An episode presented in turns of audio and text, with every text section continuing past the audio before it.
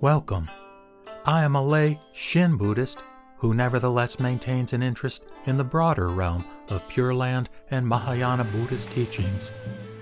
My YouTube channel is called Acala Acala, that is A C A L A A C A L A. In these podcasts, I make a non scholarly, humble, and sometimes bumbling attempt to explore a particular topic or question related to the wonderful Buddha Dharma. I hope you find them to be of interest. With that said, let us begin. So, I learned something important the other day when I was interacting with a friend of mine through emails, and this friend, he knows a lot more about Buddhism than I do, uh, particularly about the Buddhist perspectives in China. And he made the point that there were actually six different scriptures that are revered in China that relate to the Pure Land, that relate to Amida Buddha's Pure Land. Of course, we've got the three Sukhavati Sutras, or Pure Land Sutras, the Meditation Sutra, the so called smaller sutra, and of course the larger sutra that, that contains Dharmakara's vows, including the 18th vow, the primal vow. But in addition to those three sutras, he indicates that the vows of Samantabhadra from the Avatamsaka Sutra are also critical, and of course, I recently recited those in a podcast. And then also Fascicle 5, the section in the Shurangama Sutra regarding Mahasthamaprapta, that he talks about repetition of the Buddha's name, which again has a tie into Pure Land Buddhism. And finally, there's a treatise called Upadesa on the Sutra of Amitayus Buddha, this was supposedly a treatise composed by the Indian master Vasubandhu, and it focuses on the Sutra of Amitayus Buddha. So, what I thought I would do in this particular video is recite that treatise and uh, hope that you enjoy it. Namo Boots. Upadesa on the Sutra of Amitayus Buddha, composed by the Indian master Vasubandhu, translated from Sanskrit into Chinese in the Northern Wei dynasty by the Tripitaka master Bodhi from India. The stanzas of wishing for rebirth. World honored one, I single mindedly take refuge in the Tathagata Amitayus, whose hindrance free light shines in the ten directions, wishing to be reborn in his land of peace and bliss. Following sutras the appearances of true virtue, I pronounce these all encompassing stanzas of wishing in accordance with the teachings of the Buddha Sakyamuni. I visualize the appearance of that land, which surpasses that of the path within the three realms of existence. It is ultimate, like the open sky, vast and boundless. It is born from great loving kindness and compassion on the right path and from supraworldly roots of goodness. It is full of pure radiance, like a mirror, the disk of the sun or the moon. It is made of treasures and abounds with wonderful adornments. The immaculate light glows, suffusing all lands with radiance and purity. The grasses of virtue, made of treasures, are soft, twirling left and right. They bring superb joy to those who touch them, more than the Kachalindi grass does.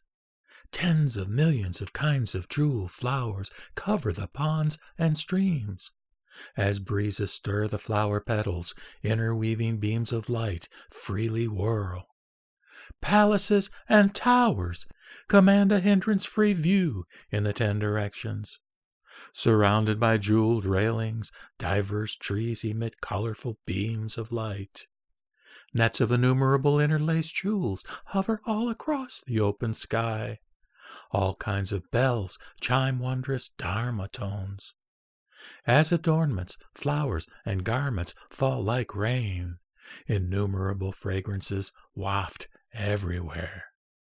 Like the sun, Buddha wisdom is bright and pure, and it dispels the darkness of the ignorance of the world. Brahma tones reach far and wide, heard by all in worlds in the ten directions. Amitayus, the Samyak Sambuddha, is the Dharma king who well presides there. The pure multitudes who accompany that Tathagata are miraculously reborn there from flowers of true enlightenment. They delight in the flavors of the Buddha Dharma, taking dhyana and samadhi as food. Having forever left the troubles of body and mind, they experience uninterrupted bliss. The roots of goodness in the Mahayana domain are equal with no scornful names, because no one is reborn there with incomplete faculties. All wishes and preferences of the sentient beings there are fulfilled. Therefore, I wish to be reborn in Amitayus Buddha's land. Innumerable superb treasures adorn his seat, the wonderful pure flower platform. The radiance of his excellent appearance reaches a distance of one yojana. His form surpasses those of all sentient beings. That Tathagata's wondrous sounds are Brahma tones, heard by all in worlds in the ten directions. As earth, water, fire, wind, and space make no differentiations, so does he not make them. There, those who cannot be diverted from the right path are reborn from the ocean of pure wisdom. Like Sumeru, king of mountains, their magnificence is unsurpassed. Multitudes reverently surround him and gaze at him.